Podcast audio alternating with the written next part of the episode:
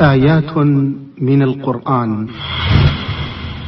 الذين ينقضون عهد الله من بعد ميثاقه ويقطعون ما أمر الله به أن يوصل ويفسدون في الأرض. أولئك هم الخاسرون. آيات من القرآن. يا أيها الناس اتقوا ربكم الذي خلقكم من نفس واحدة وخلق منها زوجها وبث منهما رجالا كثيرا ونساء واتقوا الله الذي تساءلون به والأرحام. إن الله كان عليكم رقيبا. يا أيها الذين آمنوا اتقوا الله وقولوا قولا سديدا. يصلح لكم أعمالكم ويغفر لكم ذنوبكم ومن يطع الله ورسوله فقد فاز فوزا عظيما. أما بعد فإن أصدق الحديث كتاب الله وخير الهدي هدي محمد صلى الله عليه وسلم وشر الأمور محدثاتها وكل محدثة بدعة وكل بدعة ضلالة وكل ضلالة في النار Hadirin sekalian, bapak-bapak, ibu-ibu, ikhwan dan akhwat serta pendengar Radio Roja yang saya hormati dan dimuliakan oleh Allah Subhanahu wa taala. Marilah kita kembali bersyukur kepada Allah Subhanahu wa taala atas segala nikmat dan karunia yang senantiasa Allah limpahkan kepada kita. Dan nikmat yang berada di saf terdepan tentu saja nikmat iman dan nikmat Islam. Nikmat yang merupakan kunci kebahagiaan ketika kita melangkah di kehidupan dunia yang fana ini dan di hari akhirat insyaallah taala. Salawat dan salam semoga selalu tercurahkan kepada kedua kita, suri dan kita, Rasulullah sallallahu alaihi wasallam beserta para keluarga beliau, para sahabat-sahabat beliau dan orang-orang yang istiqamah berjalan di bawah naungan sunnah beliau sampai hari kiamat kelak. Hadirin yang dimuliakan oleh Allah Subhanahu wa taala, pada pertemuan yang lalu kita telah membahas hal yang ketiga yang diputuskan oleh orang-orang kafir sedangkan Allah memerintahkan kita untuk menyambungnya dan kita telah jelaskan hal yang ketiga adalah menyambung silatu rahim yaitu menyambung hubungan antara kita dengan orang yang memiliki hubungan darah hubungan kekerabatan. Karena sekali lagi silah artinya menyambung dan rahim artinya rahim seorang wanita dan digunakan sebagai bahasa kiasan untuk mengungkapkan setiap orang yang memiliki hubungan kekerabatan dan hubungan darah dengan kita. Dan kita telah jelaskan bahwa penyambung silaturahim yang hakiki adalah orang yang menyambung hubungan dengan orang atau kerabatnya yang memutuskan hubungan dengan dia. Nabi SAW bersabda, "Laisal wasil bil mukafi, walakinil wasil alladhi idza quti'at rahimuh wasalaha." Seorang penyambung yang hakiki bukanlah orang yang membalas budi, bukanlah orang yang membalas jasa, Penyambung yang hakiki adalah kata Nabi SAW adalah orang yang apabila hubungannya diputus oleh kerabatnya, oleh orang lain, maka ia berusaha untuk menyambungnya. Dan inilah sekali lagi penyambung silaturahim yang hakiki. Jadi ia berusaha menyambung hubungan kekerabatan dengan orang yang memutuskan hubungan itu dengannya. Dan kita telah jelaskan bahwa dalam masalah silaturahim orang itu tiga. Yang pertama penyambung hakiki atau sebagaimana telah kita sebutkan tadi. Yang kedua pembalas budi yaitu orang yang berbuat baik kepada orang yang telah berbuat baik kepada dirinya. Orang yang berkunjung kepada kerabat yang telah mengunjunginya. Orang yang memberikan hadiah kepada saudara yang telah memberikan hadiah kepada dirinya dan seterusnya. Jadi fungsi atau peran yang ia mainkan adalah membalas budi, membalas jasa baik yang diberikan oleh kerabat atau pihak lain. Dan kita katakan orang seperti ini bukanlah penyambung silaturahim yang hakiki, walaupun ia mendapatkan pahala. Karena sekali lagi Islam mengajarkan kita untuk menjadi orang yang memiliki perasaan hutang budi dan berusaha membalas kebaikan orang lain. Sebagaimana sabda Nabi SAW, "Waman ata ilaika ma'rufan fakafi'u." Barang siapa memberikan kamu kebaikan atau barang siapa memberikan kalian kebaikan maka balaslah. Dalam hadis yang sahih diriwayatkan Imam Ahmad. Dan para ulama sebagaimana Al-Imam Ibnu Hajar Al-Asqalani dan Syekh Abdul Muhsin Al-Abbad rahimah, uh, rahimahullah wa hafizah menjelaskan bahwa ia mendapatkan atau orang seperti ini pembalas jasa atau pembalas budi mendapatkan pahala silaturahim namun pahalanya tidak sesempurna penyambung yang hakiki. Kenapa? Karena kalau ia tidak balas maka ulama mengatakan ini akan membuat hubungan silaturahim menjadi terputus karena kebaikan saudaranya akan bertepuk sebelah tangan.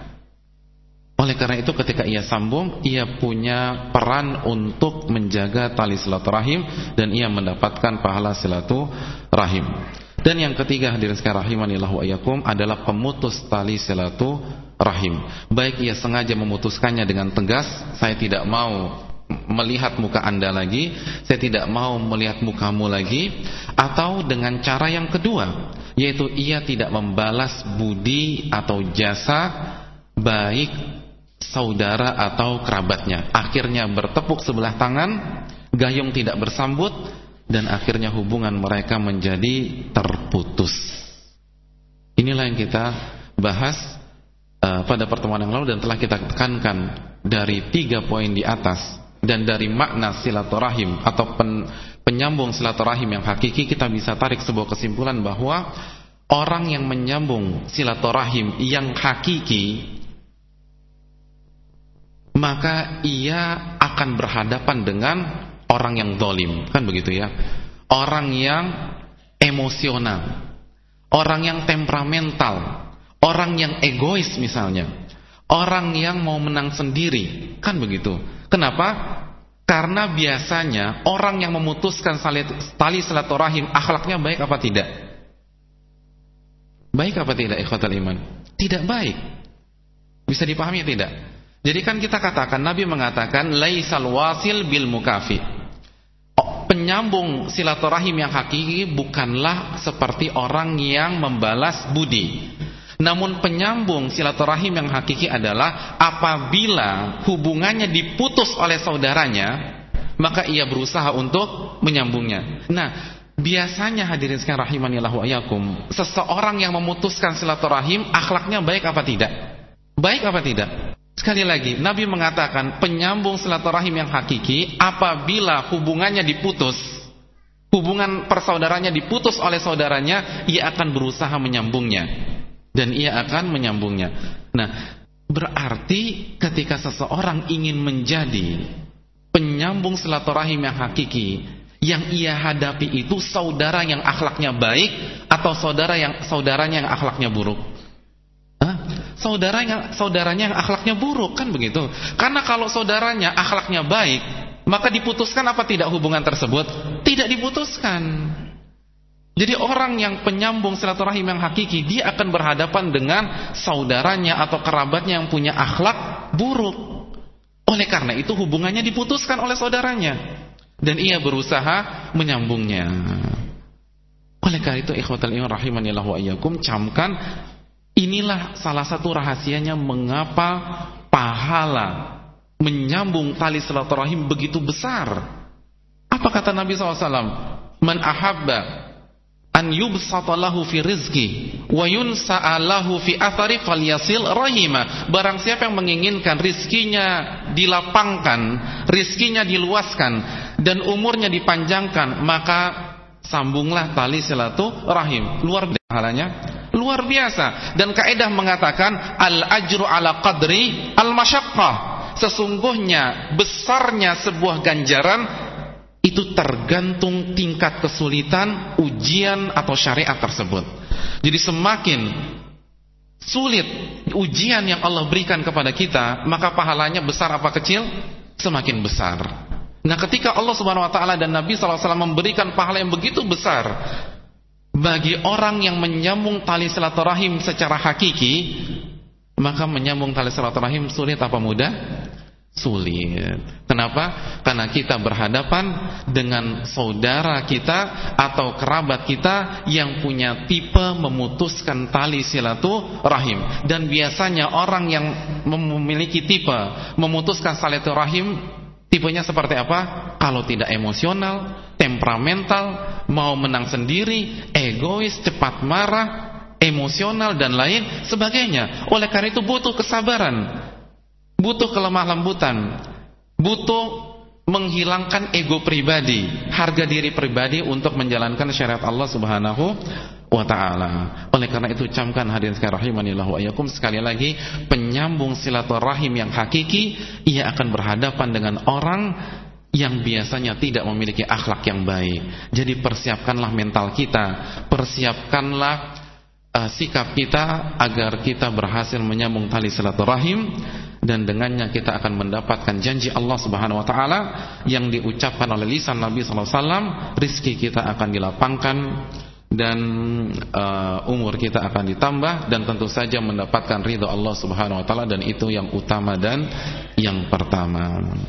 Oleh karena itu sekali lagi Nabi bersabda afdhalus sadaqah afdhalus sadaqah sadaqatun ala dzirrahimil kashih Sebaik-baik sedekah adalah sedekah yang kita berikan kepada saudara kita, orang yang memiliki kerabat dengan kita, namun membenci kita. Namun membenci kita. Kenapa? Dengannya kita bisa berdakwah dan dengannya kita bisa merajut tali silaturahim yang pernah atau yang sedang terputus. Bisa dipahami ikhwatal iman rahimanillah wa iyakum? Iya. Jadi itu kesimpulan dari apa yang kita jelaskan pada pertemuan yang telah lalu. Jadi sekali lagi penyambung silaturahim yang hakiki adalah orang yang menyambung seseorang yang memutuskannya. Oleh karena itu secara normal dia akan berhadapan dengan orang yang tidak memiliki akhlak yang baik. Maka persiapkanlah diri kita beristianah kepada Allah Subhanahu wa taala, bertawakal kepada Allah Subhanahu wa taala semoga Allah memberikan hidayah kepada kita dan saudara kita tersebut sehingga uh, hubungan tersebut kembali bisa terajut. Wallahu taala alam bisawab. Hal yang terakhir sebagaimana yang dijelaskan oleh Al-Imam As-Sa'di ketika menjelaskan hal-hal yang yang diputuskan oleh orang-orang kafir sedangkan Allah perintahkan kita untuk menyambungnya yaitu hubungan seseorang dengan manusia yang lain, dengan muslim yang lain. Dan cara menyambungnya adalah dengan memberikan hak-hak mereka. Dengan berakhlak yang baik dengan mereka. Dengan berakhlak yang baik dengan mereka, kita bisa menyambung hubungan yang baik dengan orang lain, dengan muslim yang lain. Oleh karena itu hadirin sekalian rahimanillah wa iyyakum yang ingin saya tekankan pada pertemuan kali ini adalah bagaimana pentingnya uh, kita berakhlak dengan akhlak yang mulia sehingga hubungan antara kita dengan orang lain bisa tersambungkan lalu menjadi erat dan menjadi baik.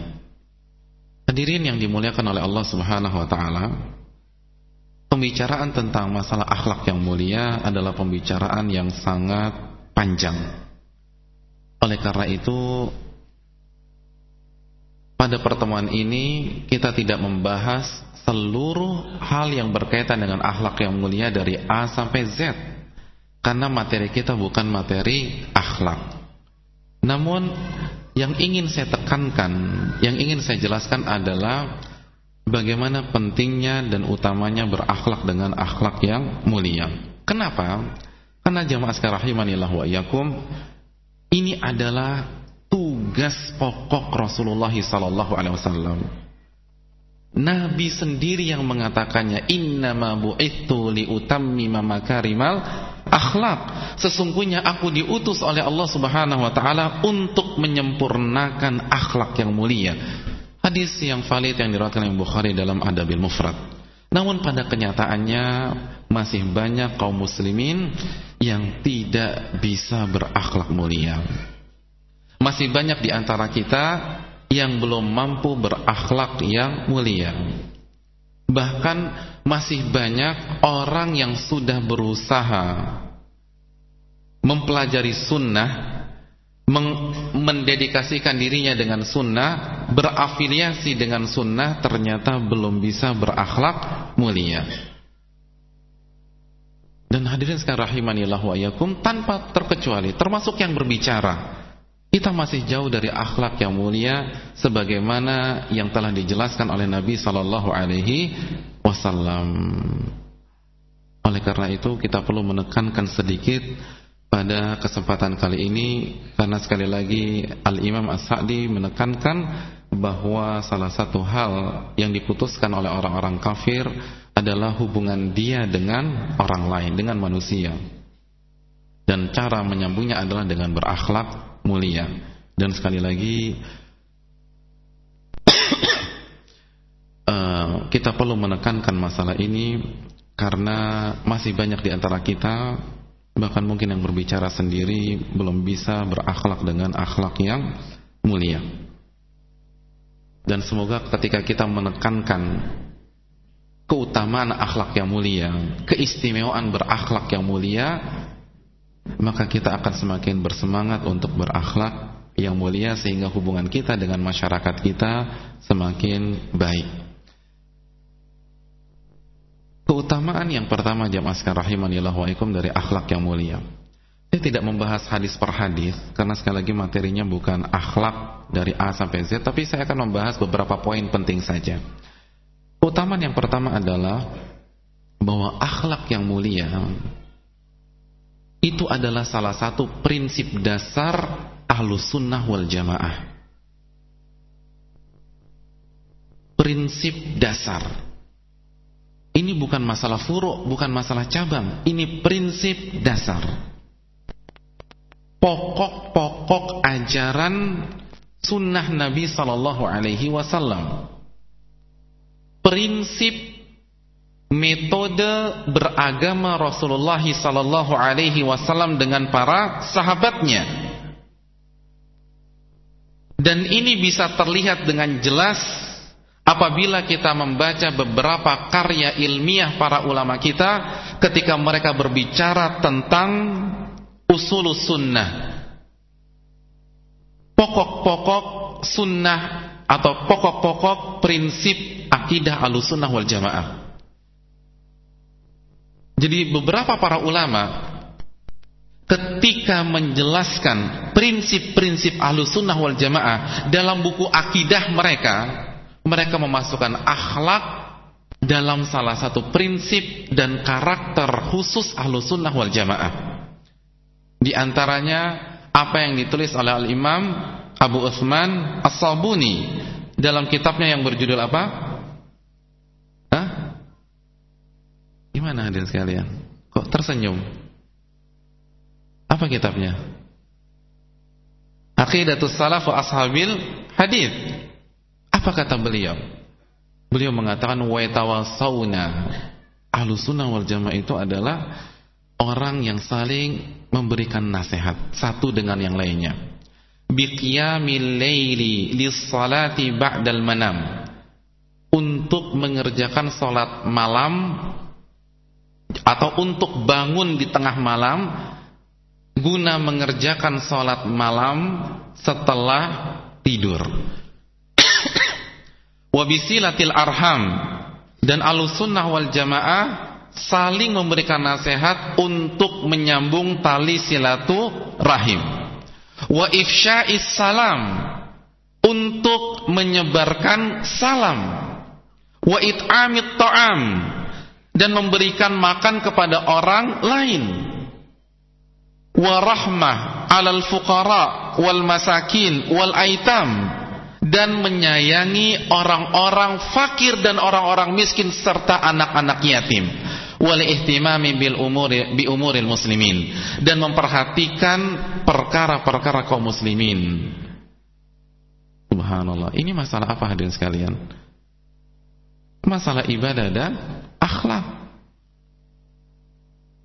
Dan yang menariknya dibahas dalam buku akidah.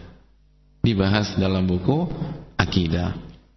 Contoh yang lain, apa yang ditulis oleh Al-Imam Ahmad bin Abdul Halim atau yang biasa dikenal dengan nama Syekhul Islam Ibnu Taimiyah dalam sebuah buku akidah yang begitu terkenal.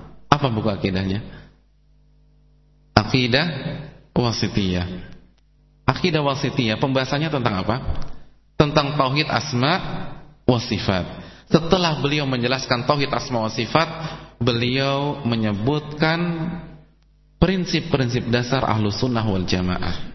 Dan yang menariknya, salah satu prinsip dasar adalah masalah akhlak. Beliau mengatakan, wa yad'una ila makarimil akhlak wa mahasinil a'mal wa ya'taqiduna ma'na qawlihi sallallahu alaihi wasallam akmalul mu'minina imana ahsanuhum khuluqa.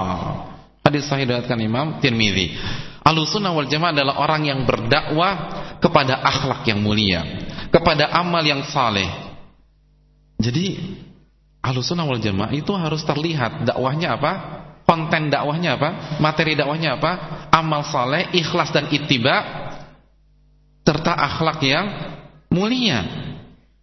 Dan Ahlussunnah adalah orang yang sangat meyakini sabda Nabi sallallahu alaihi wasallam, "Akmalul mu'minina imana ahsanuhum khuluqa." Orang mukmin yang paling sempurna imannya adalah orang yang paling baik akhlaknya. Subhanallah. Kita ini masih jauh ya. Kan begitu ya. Kita ini masih jauh. Dengan standarnya Syekhul Islam Ibnu beliau mengatakan alusuna itu kalau berdakwah berdakwah kepada akhlak yang mulia dan amal saleh. Dan itu ciri khas alusunah wal jamaah. Kira-kira ciri khas kita seperti itu atau bukan ya?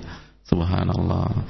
Memang ya sama baik yang berbicara maupun kita semua masih jauh dari hal tersebut. Dan inilah salah satu uh, usaya, upaya dan usaha untuk berusaha seperti itu.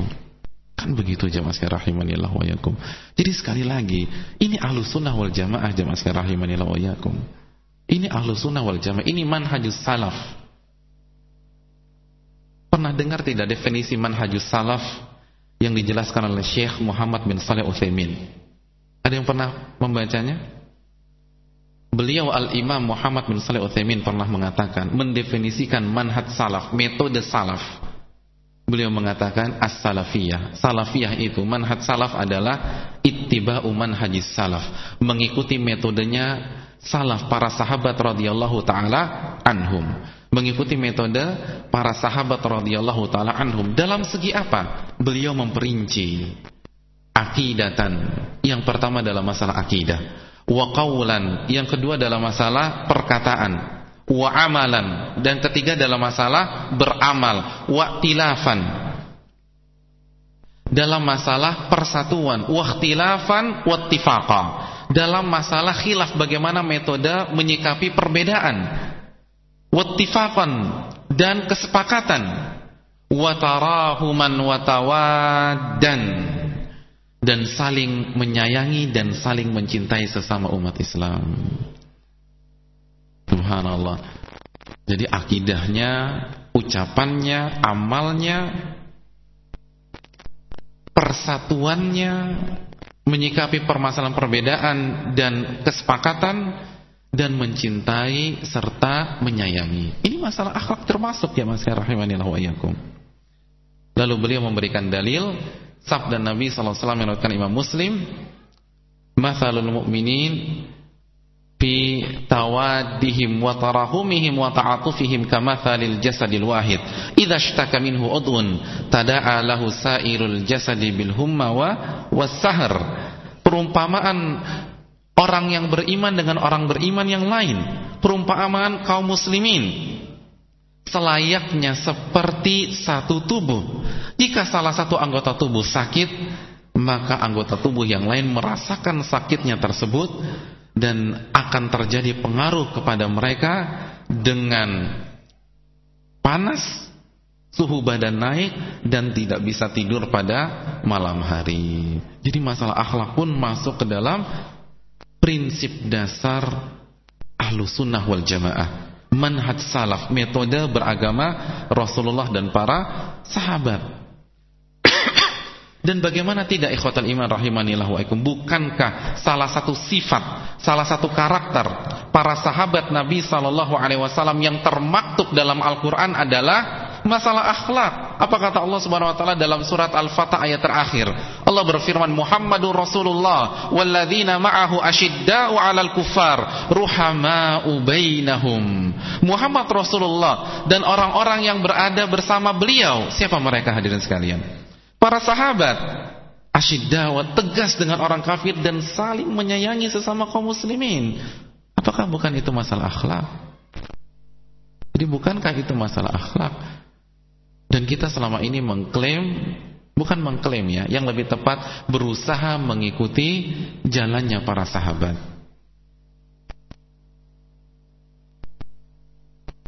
Dan inilah salah satu karakter dan sifat mereka mencintai dan menyayangi orang yang beriman, orang yang muslim dan seterusnya. Jadi sekali lagi, utamaan yang pertama, masalah ini masalah prinsip ini karakter hadirin sekalian rahimanillah wa iyyakum.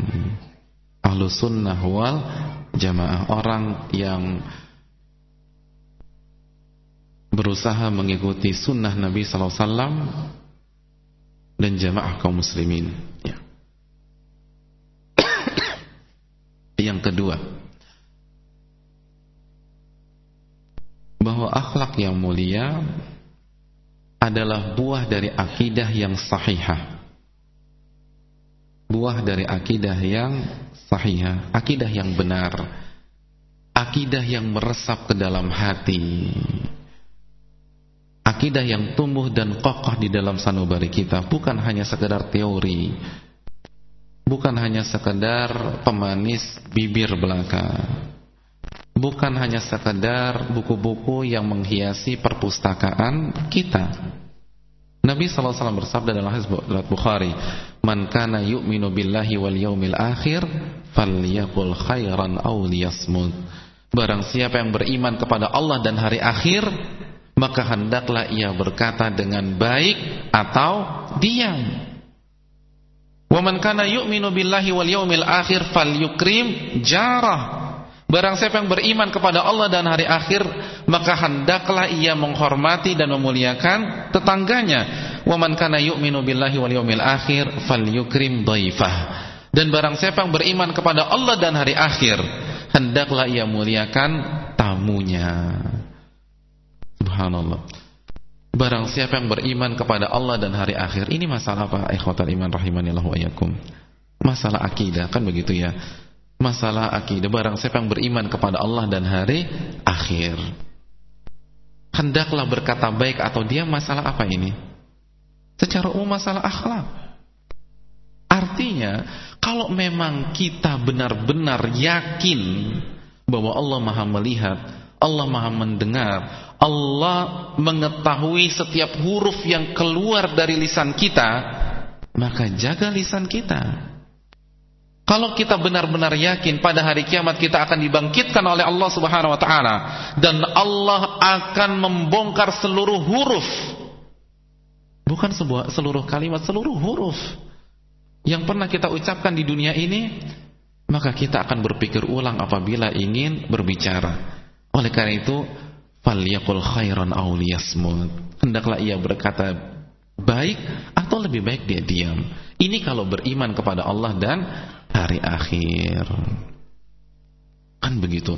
Karena buah dari beriman kepada Allah dan hari akhir baiknya tutur kata yang keluar dari lisan kita.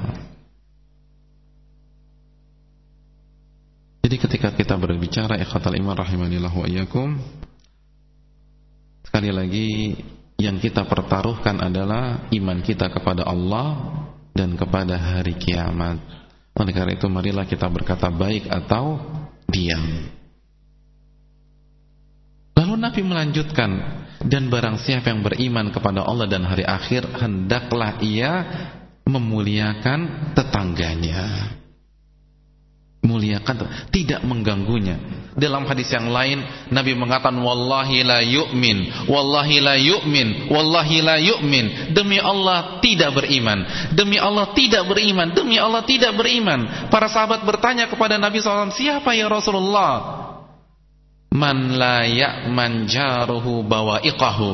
Orang yang tetangganya tidak aman dari gangguannya subhanallah. Tiga kali Nabi mengatakan wallahi la yu'min.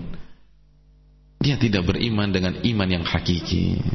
Iman yang sempurna iman yang benar. Oleh karena itu sekali lagi kita ketahui bersama dari hadis di atas bahwa iman kepada Allah dan hari akhir akan membuahkan sebuah akhlak terpuji berbentuk tidak mengganggu tetangga kita, menghormati tetangga kita. Dan yang terakhir Nabi mengatakan dan barang siapa yang beriman kepada Allah dan hari akhir hendaklah ia muliakan tamunya. Kalau ada orang yang datang ke rumah kita dan kita perkenankan ia masuk ke rumah kita maka kita harus memuliakannya harus menghormatinya dan sekali lagi iman kita kepada Allah dan hari akhiratlah yang kita pertaruhkan artinya kalau kita yakin Allah selalu melihat kita kita tidak akan membeda-bedakan tamu kita karena sekali lagi yang melihat zat yang sama, yang mendengar zat yang sama, yang mengetahui zat yang sama siapa? Allah. Dan pada hari kiamat kita akan ditanya tentang perlakuan kita kepada tamu-tamu kita. Jadi hadirin sekalian rahimanillah wa ayakum sekali lagi akidah yang benar, yang mantap, yang kokoh yang menancap di dalam hati kita akan melahirkan akhlak-akhlak yang mulia. Bisa dipahami hadirin sekarang rahimanillah wa iyyakum? Ya. Keutamaan yang ketiga, mungkin kita sebutkan empat keutamaan saja pada pertemuan singkat kali ini. Akhlak yang mulia memiliki hubungan yang sangat erat dengan ilmu yang benar. Oleh karena itu, setiap orang yang rajin mengaji, rajin membaca buku-buku agama, rajin menelaah kitab, rajin mendatangi majelis-majelis ilmu, ia harus lebih lagi atau ekstra dalam memperhatikan akhlaknya. Karena Nabi SAW bersabda dalam hadis Imam Tirmidzi, "Khislatan la tajtami'an fi munafiq husnus samtin wa fiqhun fid din." Ada dua sifat yang tidak akan bertemu, bergabung, bersatu di dalam diri orang-orang munafik. Apa dua sifat tersebut? Perangai yang baik, akhlak yang mulia, dan ilmu agama yang benar. Ilmu agama yang benar. Dua hal ini tidak mungkin bersatu di dalam diri orang munafik. Subhanallah. Jadi kalau ingin terbebas dari sifat kemunafikan, maka kita harus memiliki dua sifat ini. Kalau baru bisa satu saja, bisa jadi kita orang munafik. Rajin ngaji tapi nggak punya akhlak, bisa jadi kita orang munafik. Karena untuk terbebas dari kemunafikan sebagaimana yang disabdakan oleh Nabi Shallallahu Alaihi Wasallam adalah mewujudkan akhlak yang mulia dengan ilmu agama yang benar. Subhanallah Sebuah hal yang sangat ironi Apabila kita mengaji bertahun-tahun Ternyata di sisi Allah kita adalah orang munafik Karena akhlak kita buruk Kita tidak Kalau bertutur kata kasar Kalau janji tidak ditepati Kalau hutang tidak bayar Dan lain sebagainya. Subhanallah. Rajin ngaji duduknya paling depan misalnya ini bukan di sini ya subhanallah. Ini bukan suudzon atau duduknya di tengah duduknya di belakang duduknya di sayap kanan sayap kiri. Jadi semua kena ya. Tidak ada yang merasa disudutkan bisa jadi orang munafik. Kenapa? Karena nggak punya akhlak. Subhanallah. Jadi kalau kita mau terbebas dari sifat kemunafikan miliki dua sifat ini ikhwatal iman rahimanillah wa ikum wa akhatafiddin ilmu agama yang benar sesuai dengan Al-Quran hadis-hadis Nabi Sallallahu Alaihi Wasallam yang sahihah dan akhlak kita baik kalau tidak bisa jadi kita orang munafik. Kan begitu ya jemaah sekalian rahimanillah wa iyyakum. Dalam hadis yang lain, Nabi SAW bersabda, "Khiyarukum islama ahasinuhum akhlaqa idza faqihu." Sebaik-baik muslim di antara kalian adalah orang yang akhlaknya paling baik jika ia memahami ilmu agama. Jadi sebaik-baik kalian adalah orang yang akhlaknya baik dan ia menguasai ilmu agama. Itu orang terbaik. Sebagaimana yang dikatakan oleh Nabi Sallallahu Alaihi Wasallam. Jadi jamaah sekalian rahimanillah wa ini hal yang sangat penting yang harus kita ketahui bersama-sama. Ayatun minal Qur'an الذين ينقضون عهد الله من بعد ميثاقه ويقطعون ما أمر الله به أن يوصل ويفسدون في الأرض. أولئك هم الخاسرون. آيات من القرآن. Dan saudaraku seiman, kajian ilmiah kita yang kami siarkan secara langsung dari Masjid Al-Barkah, Jalan Pahlawan, Kampung Tengah Cilengsi, Bogor. Dalam pembahasan kitab Misbahul Munir fi Tahdhibi Tafsir Ibnu Kathir, yang disampaikan oleh Alustad Muhammad Nuzul LC Hafirullah. Semoga bermanfaat. Terima kasih kebersamaan Anda. Wassalamualaikum warahmatullahi wabarakatuh. Ikhwatal Islam, untuk selanjutnya, kita simak dikumandangkannya azan untuk sholat isya bagi daerah Jakarta dan sekitarnya. Allahu Akbar, Allahu Akbar. Allahu Akbar, Allahu Akbar.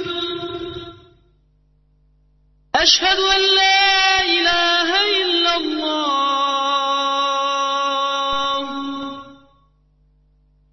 أشهد أن لا إله إلا الله.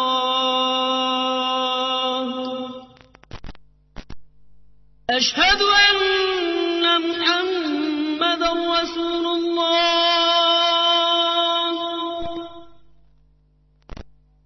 أشهد أن محمد رسول الله. ولا تحزن عليهم. ولا تحزن عليهم واخفض جناحك للمؤمنين. وقل إني أنا النذير المبين. كما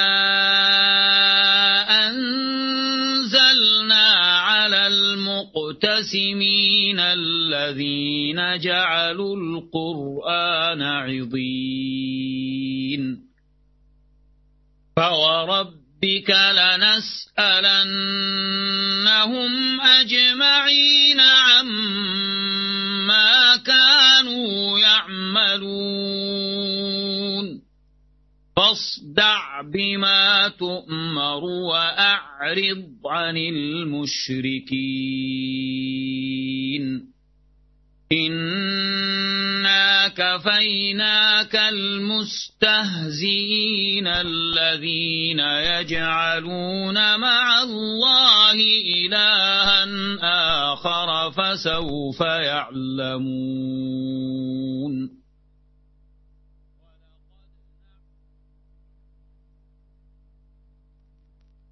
القرآن. ولقد يسرنا القرآن للذكر فهل من مدكر؟ فقرأوا ما تيسر من القرآن. وقال الرسول يا رب إن قوم اتخذوا هذا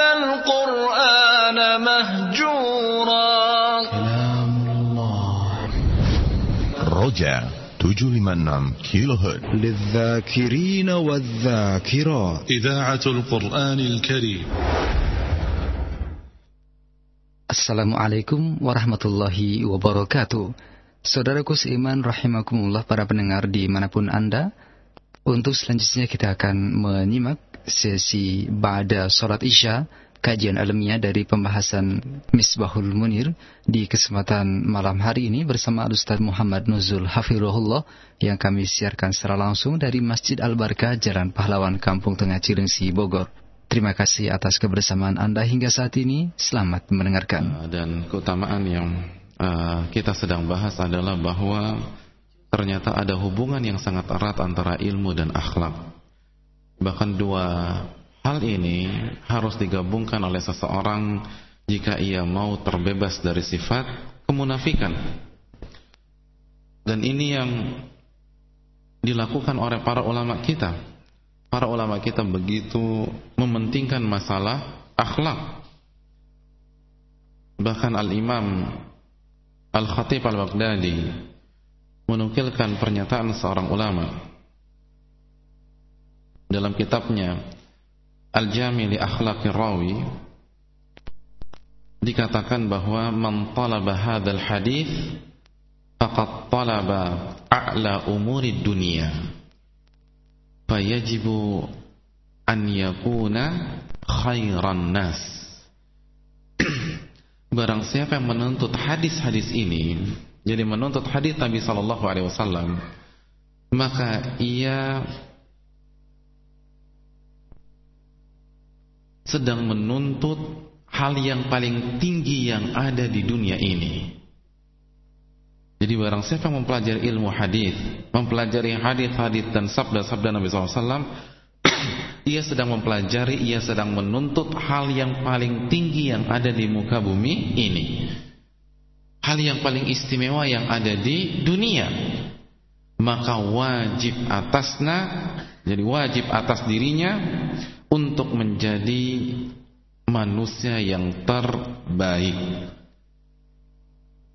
Jadi ketika yang kita pelajari adalah hal yang tertinggi, maka ini menuntut kita untuk menjadi orang yang tinggi dalam masalah akhlak, dalam masalah adab dan seterusnya. Kan yang kita pelajari adalah sabda-sabda, perilaku-perilaku, amalan-amalan dilakukan oleh Nabi kita sallallahu alaihi wasallam yang difirmankan oleh Allah Subhanahu wa taala wa innaka la'ala khuluqin azim.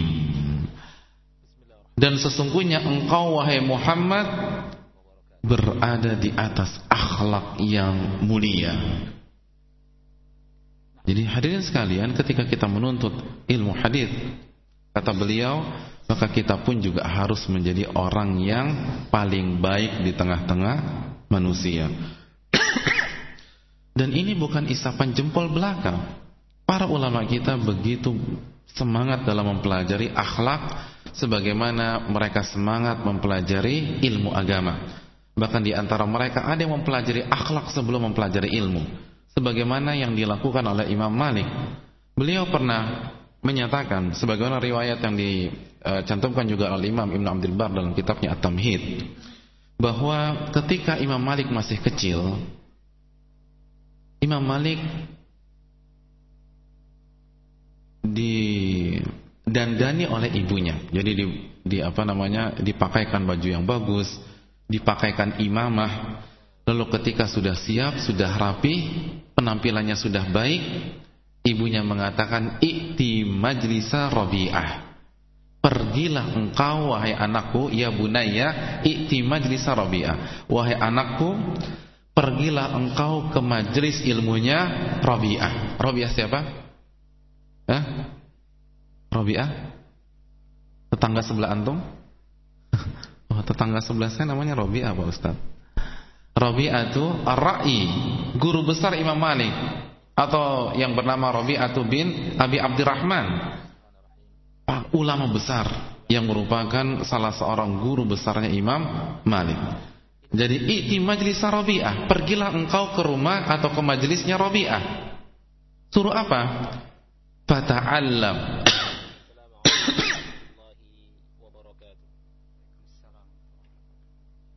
min samtihi wa adabih qabla an tata'allama min hadithihi wa fikhi Pergilah engkau ke majelis ilmunya Rabi'ah untuk mempelajari perangai dan adab beliau yang mulia sebelum engkau mempelajari ilmu hadisnya dan fikihnya.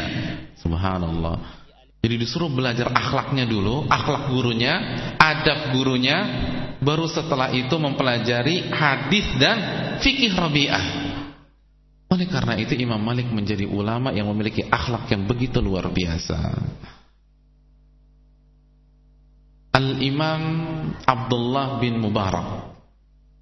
Suatu ketika beliau siap-siap untuk pergi ke Basrah ke Irak. Lalu ditanya oleh sahabatnya Aina turid mau ke mana engkau wahai Abdullah bin Mubarak lalu beliau mengatakan ilal Basrah saya ingin pergi ke Basrah. Sahabatnya bingung, mau cari siapa di Basrah? Antum ini udah alim, Anda ini sudah ulama, buat apa lagi pergi ke Basrah? Memangnya ada siapa di Basrah? Man baki, kata sahabat beliau. Siapa yang tersisa dari penduduk Basrah? Kok sampai beliau pergi ke sana? Apa kata Abdullah bin Marak? Ibn Aun. Saya ingin bertemu dengan Ibn Aun. Akhudhu min akhlaki. Akhudhu min adabi.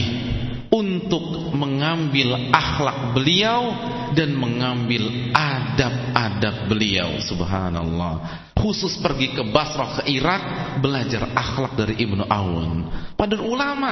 Abdullah bin Marak ulama besar. Dan ulama yang memiliki begitu luar biasa tapi masih pergi safar untuk belajar akhlak. Subhanallah. Kan begitu. Ada di antara kita misalnya pergi ke Bandung untuk belajar akhlak? Oh, enggak ada. Pergi ke Mesir untuk belajar akhlak? Subhanallah. Ini para ulama kita pergi jauh hanya untuk belajar akhlak. Beliau ingin mengamati bagaimana gerak-gerik Ibnu Aun, bagaimana perangainya, bagaimana tutur katanya dan lain sebagainya. Bahkan Abdurrahman bin Mahdi pernah mengatakan, "Kunna na'ti rajulan ma nuridu ilmah, laisa illa an nata'allama min hadihi wa samtihi." Dahulu kami itu pergi kepada seseorang. Ini Abdurrahman bin Mahdi Ulama besar. Dahulu kami pergi ke, ke tempat seseorang Kami tidak menginginkan ilmunya. Ilmunya sudah kami kekuasai. Ilmunya sudah kami ketahui. Kami tidak menginginkan ilmu dia Kami datang ke dia hanya untuk mempelajari Akhlaknya dan perangainya Subhanallah Khusus pergi ke seseorang Belajar akhlak akhlak yang nyata, bukan hanya sekedar teoritis belaka. Jadi ini yang dilakukan oleh para ulama kita. Sebagaimana juga terjadi di majelisnya Imam Ahmad. Sebagaimana dikatakan oleh Imam Dahabi dalam Sirah Alamin Nubala. Apa kata beliau? Yang hadir ketika Al-Imam Ahmad mengisi pengajian ilmu itu berapa orang? 5000 orang khamsumi'atin yaktubunal hadis 500 orang di antara mereka sibuk menulis hadis-hadis Nabi sallallahu alaihi wasallam. Jadi jumlah murid beliau ada berapa? Ada 5000 orang. Yang sibuk nyatet berapa orang? 500 orang. Berarti hanya berapa persen? Hah? Apa? Hanya kurang lebih 10 persen. Wah sama dong dengan kita Pak Ustaz kan begitu. Nah, kita juga malas nyatat. Nah, berarti ini salafi ini memang benar-benar subhanallah. subhanallah. Subhanallah. Jadi yang nggak pernah nyatat dapat dukungan dari riwayat ini subhanallah. Jangan senang dulu jamaah sekalian. Jangan gembira dulu. Wal baqun yang selebihnya yang 4500 yang lain yata'allamuna minhu husna husna samti wa adabi 4500 yang lain sibuk mempelajari akhlak dan perangainya Imam Ahmad. Bukan tidur kayak kita. Kan gitu kita nggak nulis kan tidur. Subhanallah. Mereka itu sibuk memperhatikan bagaimana tutur katanya Imam Ahmad, bagaimana menyampaikan materi yang santun, bagaimana menyikapi salah seorang jamaah yang kurang adab, yang kurang baik ketika bertanya, bagaimana responnya. Kan begitu, bagaimana berinteraksi dengan murid-muridnya itu dipelajari dengan detail. Dan jangan salah, murid-muridnya Imam Ahmad itu ulama juga kan begitu ya. Kita bukan ulama nggak nyatet. Ya subhanallah. Kan begitu. Sudah bukan ulama, nggak nyatet, nggak perhatikan akhlak. Subhanallah. Jadi ini yang harus kita perhatikan. Itu para ulama. Banyak di antara mereka yang memperhatikan bagaimana gurunya, bagaimana seorang ulama bersikap di majelis ilmu. Berbicara dengan santun. Bagaimana menjawab pertanyaan dengan bijak misalnya bagaimana uh, menasehati dengan gaya bahasa yang tidak menggurui dan tidak menyinggung misalnya dan seterusnya intinya adab dan akhlaknya itu dipelajari tidak hanya materinya saja tapi bagaimana membawakan materi yang sopan yang santun yang berakhlak dipelajari oleh para ulama kita. Subhanallah. Ini yang kadang-kadang hilang dari kita. Padahal inilah cara menuntut ilmu yang dilakukan oleh para sahabat, para tabi'in, para tabi'ut tabi'in dan para ulama yang mendedikasikan hidupnya untuk mempelajari ilmu yang benar. Oleh karena itu tidak heran akhlak mereka begitu luar biasa, adab mereka begitu tinggi. Kenapa? Karena mereka benar-benar serius dalam mempelajari akhlak ilmu itu dikombinasikan dengan dengan akhlak yang mulia. Jadi ini yang harus kita perhatikan dari sekalian. Sebagai penuntut ilmu, baik yang berbicara maupun yang mendengarkan, kita harus berusaha untuk memperbaiki akhlak-akhlak kita. Sebagaimana para ulama menyatukan antara ilmu dan akhlak. Menyatukan antara ilmu dan dan akhlak. Ingat, hanya bermodal ilmu saja tanpa akhlak yang mulia belum bisa memastikan diri kita terbebas dan lepas dari sifat munafik. Ini yang harus kita perhatikan dengan baik-baik. Wallahu taala a'lam bissawab. Hal yang terakhir, keutamaan yang terakhir, akhlak yang mulia memiliki pahala yang begitu besar di sisi Allah Subhanahu wa taala. Jadi pahala berakhlak mulia itu bukanlah pahala yang kecil, namun pahala yang begitu luar biasa. Pahala yang begitu besar. Di antaranya Nabi sallallahu alaihi wasallam bersabda, "Innal mu'min la yudriku bi husni khuluqi darajata as-saimil qaim. Sesungguhnya seorang mukmin dengan akhlaknya yang mulia bisa menyamai derajat orang-orang yang begitu luar biasa dalam melaksanakan ibadah puasa dan sholat malam. Subhanallah. Jadi apabila kita tidak mampu sholat malam dengan durasi yang cukup panjang, Sholat malam 3 jam, 2 jam atau 4 jam Kita pun juga Tidak mampu untuk berpuasa sunnah yang banyak Maka kita masih bisa bersaing dengan sebagian hamba Allah Sebagian saudara kita yang rajin puasa sunnah Yang rajin sholat malam Dengan memperbaiki akhlak kita. Dengan akhlak kita La yudriku bihusni khuluqi darajatas saimil qaim. Seorang muslim dengan akhlaknya yang mulia bisa menyamai bisa bersaing dengan orang-orang yang begitu luar biasa dalam melaksanakan ibadah puasa dan ibadah salat malam, ibadah tahajud. Dua ibadah yang begitu luar biasa di sisi Allah Subhanahu wa taala. Di antara dalil yang menjelaskan masalah ini adalah sabda Nabi sallallahu alaihi wasallam yang diriwayatkan Imam Tirmizi dan disahkan oleh Syalbani rahimahumullah.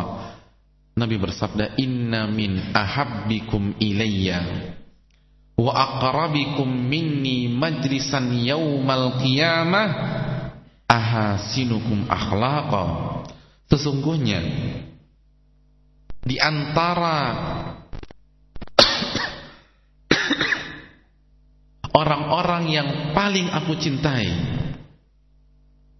dan yang paling dekat posisinya denganku pada hari kiamat nanti adalah orang-orang yang paling baik akhlaknya. Jadi subhanallah apabila kita terbiasa berakhlak baik, bertutur kata yang baik, bersikap yang ramah, yang santun, murah senyum, gemar menyebarkan salam, gemar membantu, maka kita akan menjadi salah satu hamba Allah yang paling dicintai oleh Nabi sallallahu alaihi wasallam. Dan posisi kita, tempat kita di akhirat kelak sangat berdekatan dengan Rasulullah sallallahu alaihi wasallam. Ini adalah ganjaran yang begitu luar biasa bagi orang yang mau berusaha memperbaiki akhlak dan adabnya. Yang dengannya kita dapat membangun hubungan yang baik dengan orang lain, dengan masyarakat kita, dengan kaum muslimin sehingga sekali lagi tercipta terciptalah ukhuwah Islamiyah yang sangat harmonis dan baik. Wallahu taala a'lam. Dan sekali lagi uh, bagi yang ingin mengkaji lebih detail tentang akhlak-akhlak yang mulia bisa dikaji di majelis-majelis ilmu yang lain yang memang uh, membahas akhlak yang mulia dari awal sampai sampai akhir. Uh, mungkin ini saja yang bisa saya sampaikan dan dengan ini kita menyelesaikan apa yang ditafsirkan oleh Al-Imam Sa'di tentang hal-hal yang diputuskan oleh orang-orang kafir sedangkan hal-hal tersebut diperintahkan oleh Allah Subhanahu wa taala untuk kita sambung. Jadi hubungan seorang hamba dengan Allah, hubungan seorang hamba dengan Rasulullah sallallahu alaihi wasallam, hubungan seorang hamba dengan keluarga dan kerabatnya dan hubungan seorang hamba dengan manusia atau seorang muslim yang lain secara uh, umum dan insyaallah kita akan melanjutkan tafsir kita. Hanya sedikit lagi lalu kita masuk ke ayat ke-28 uh, insyaallah taala di pertemuan yang akan datang. Uh, mungkin kita buka uh, sedikit waktu saja untuk uh, sesi tanya jawab. Barang siapa ingin bertanya memberikan masukan atau mengkoreksi apa yang saya katakan saya berikan kesempatan sebesar-besarnya. Wallahu taala a'lam bissawab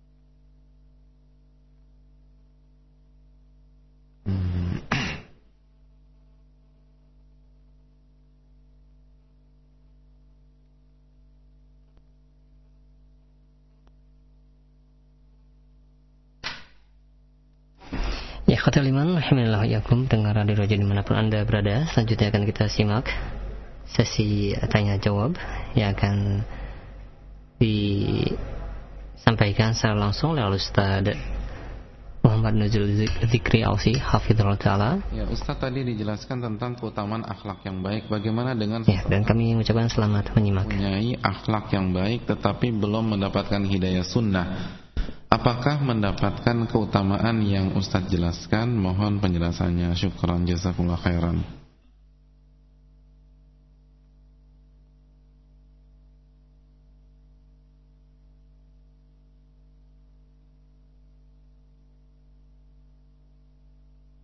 Ya.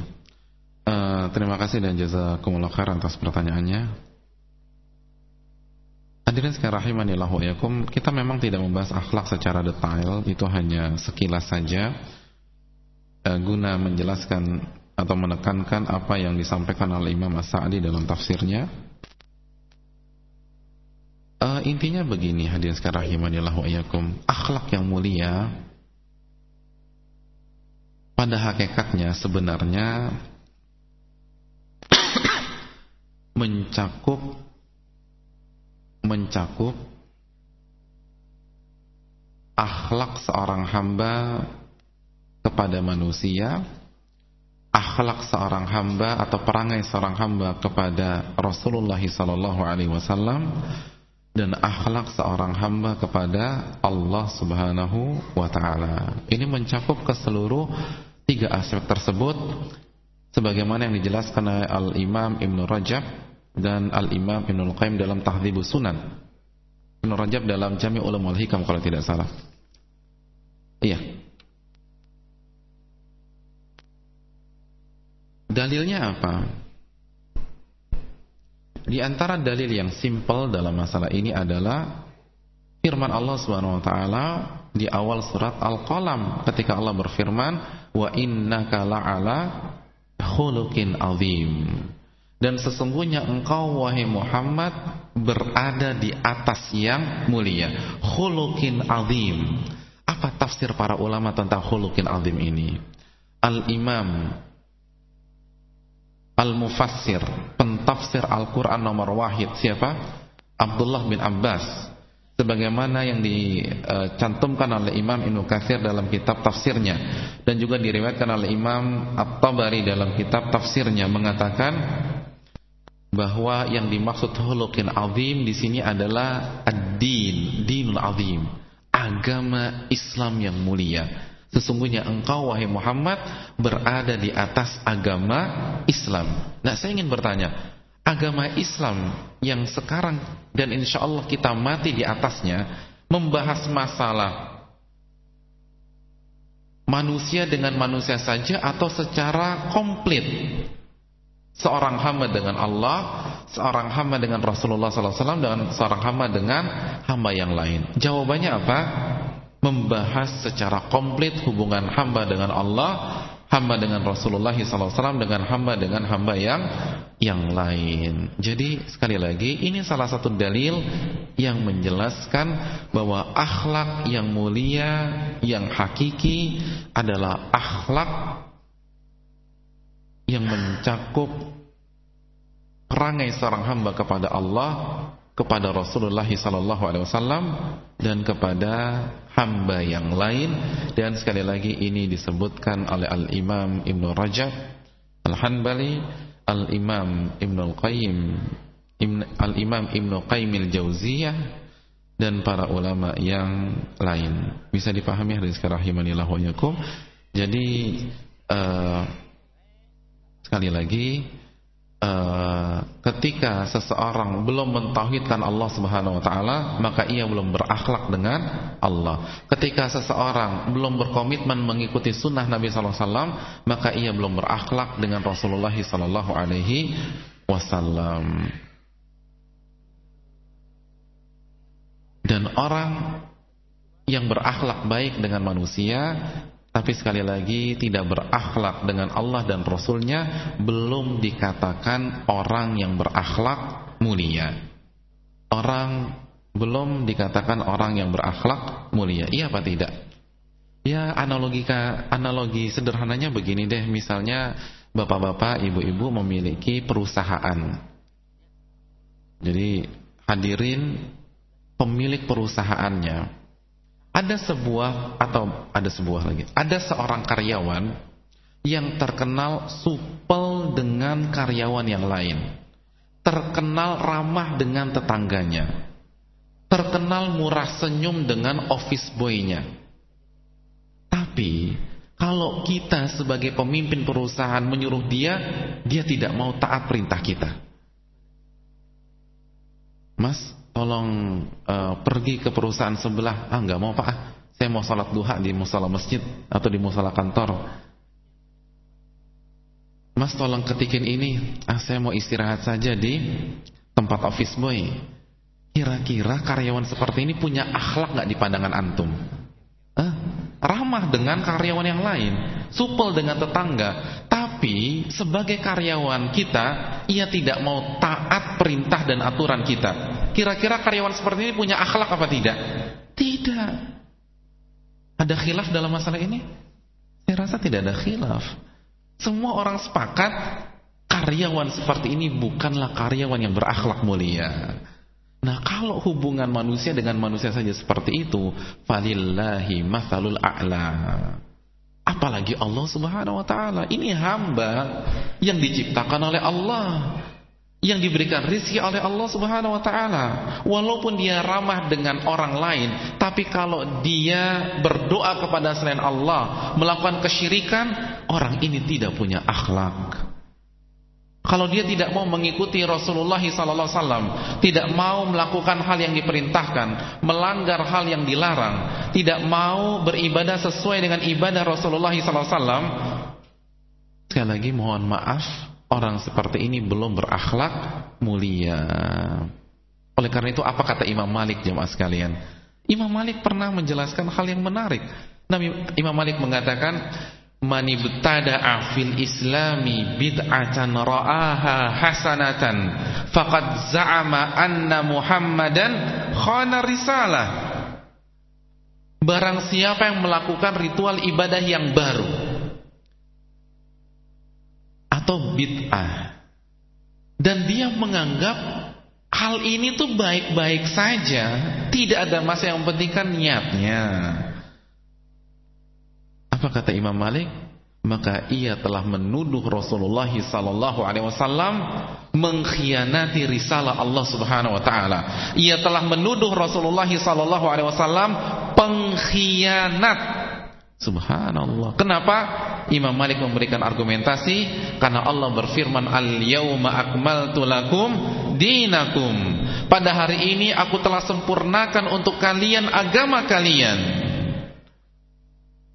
Surat Al-Maidah ayat 3. Lalu setelah itu Imam Malik mengatakan malam yakun yauma idzin dina la yakunul yauma dina. Setiap hal yang bukan termasuk agama pada hari diturunkannya ayat tersebut maka hari ini pun bukan termasuk agama Islam. Artinya Allah telah menyempurnakan agamanya namun ia menuduh Rasulullah SAW tidak menjelaskan secara sempurna. Itu yang dimaksud oleh Imam Malik. Saya ingin bertanya apabila ada teman kita ramah dengan kita suka kasih hadiah kepada kita suka mentraktir kita tapi dia bilang begini mas Rasul anda itu pengkhianat. Kira-kira punya akhlak apa tidak Punya akhlak apa tidak? Enggak punya akhlak. Itu kan yang dikatakan Imam Malik, barang siapa yang membuat ritual ibadah yang baru dan dia anggap baik, ia telah menuduh Nabi SAW sebagai pengkhianat. Artinya, orang yang melakukan ritual ibadah yang baru, yang membuat ritual ibadah yang mengatakan baik, sehingga ia keluar dari rel sehingga ia tidak sesuai dengan ibadahnya Rasulullah SAW dan para sahabatnya ia belum berakhlak dengan akhlak yang mulia. Bisa dipahami hadis sekarang rahimanillah wa iyyakum? Wallahu taala alam.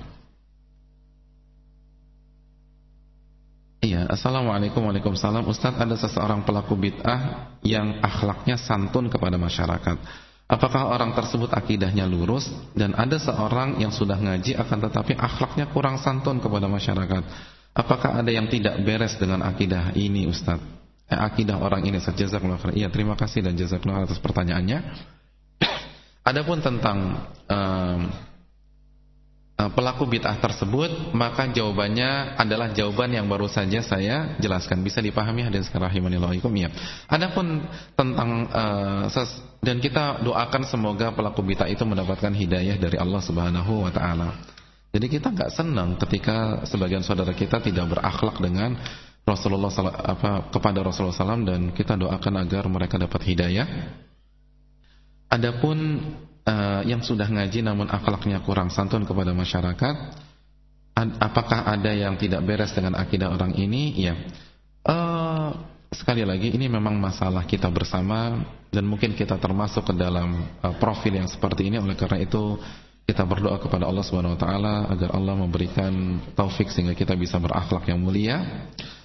Dan uh, ada pun jawabannya seperti yang kita jelaskan di atas bahwa uh, sekali lagi akhlak yang mulia adalah buah dari akidah yang benar sebagaimana sabda Nabi SAW uh, barang siapa yang beriman kepada Allah dan hari akhir maka hendaklah ia berkata baik atau diam serta seterusnya. Jadi dan ahli ahli ilmu mengatakan bahwa orang seperti itu mungkin berakidah yang benar secara teori, tetapi ia belum benar-benar menghayati dan akidah itu belum masuk dengan uh, dengan baik, belum menancap dengan kokoh di dalam hatinya. Karena kalau memang ia benar-benar yakin bahwa Allah selalu melihatnya, Allah selalu mendengarnya, maka ia akan berusaha tampil sebaik-baiknya di hadapan Allah Subhanahu wa taala. Wallahu taala alam. Ya, Assalamualaikum warahmatullahi wabarakatuh Ustaz, apakah jalan terbaik ketika kita ingin menasihati seseorang Apakah secara langsung Atau boleh dengan sindiran Iya, terima kasih atas uh, pertanyaannya Dan jazakumullah khairan. Jawabannya tergantung maslahat Tergantung situasi dan kondisi Mana yang terbaik Untuk orang tersebut. Namanya ingin memberikan hidayah. Maka yang kita jadikan sebagai tolak ukur atau parameter adalah mana yang terbaik dan mana yang paling mudah diterima oleh orang tersebut. Kalau secara langsung maka sekali lagi e, nasihatilah secara langsung. Kan begitu. Sebagaimana Nabi wasallam sering kali menasihati sahabatnya secara langsung. Jadi Nabi sering atau memberikan nasihat kepada Abu Dhar secara langsung, kepada Mu'ad bin Jabal secara langsung. Nabi mengatakan, "Afattanun anta ya Mu'ad? Apakah kamu sekarang sudah menjadi tukang fitnah wahai Mu'ad?" Secara langsung, secara tegas. Kan begitu jamaah sekalian rahimanillah wa iyyakum. Dan e, Nabi SAW pun juga pernah memberikan nasihat secara sindiran, secara halus. Sebagaimana Nabi SAW memberikan uh, nasihat secara halus kepada orang Badui yang yang buang air kecil di di masjid. Beliau menjelaskan bahwa masjid ini uh, apa namanya tempat yang tidak boleh dilakukan hal-hal yang seperti itu dan uh, masih banyak lagi uh, Nabi SAW memberikan nasihat secara sindiran.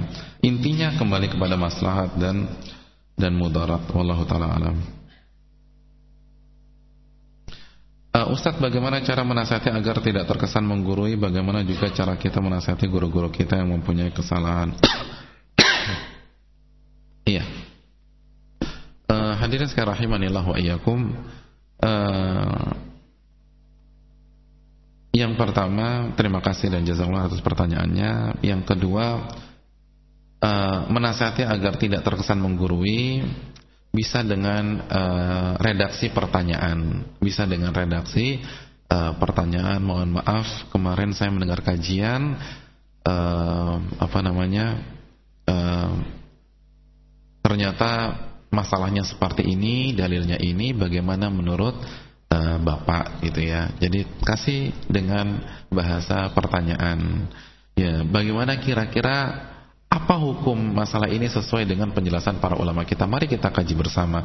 Jadi uh, bisa dengan redaksi pertanyaan, bisa dengan redaksi uh, himbauan agar kita sama-sama belajar dan uh, khususnya kepada guru-guru kita kita bisa mengingatkan, kita kasih mukaddimah, kita kasih pendahuluan dan kita ingatkan wejangan-wejangan beliau agar kita mengikuti dalil misalnya.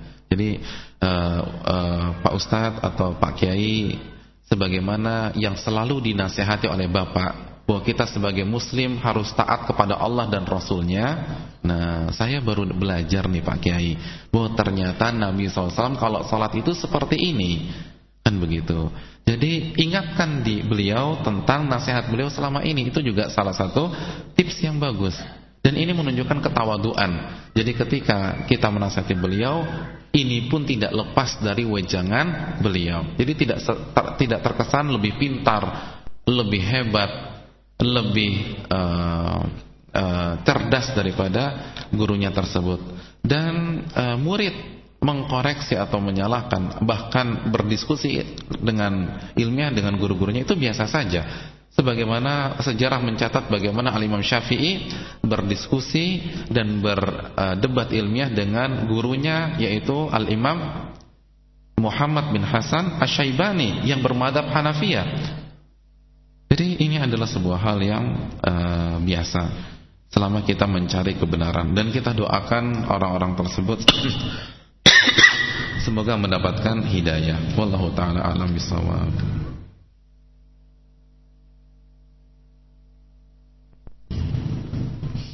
Ya, Assalamualaikum warahmatullahi wabarakatuh Waalaikumsalam warahmatullahi wabarakatuh Soal bolehkah menjenguk tetangga non-muslim yang sakit? Iya Apabila ada maslahatnya seperti dakwah dan yang lainnya Maka diperbolehkan Sebagaimana Nabi SAW menjenguk seseorang yang beragama Yahudi Bahkan uh, seorang pemuda yang beragama Yahudi Dan beliau mengajak dia masuk Islam Dan ia menengok ke bapaknya Dan bapaknya mengatakan Ati Abul Qasim taatilah Rasulullah SAW lalu Nabi bersabda eh, Alhamdulillahilladzi najjahu minan nar.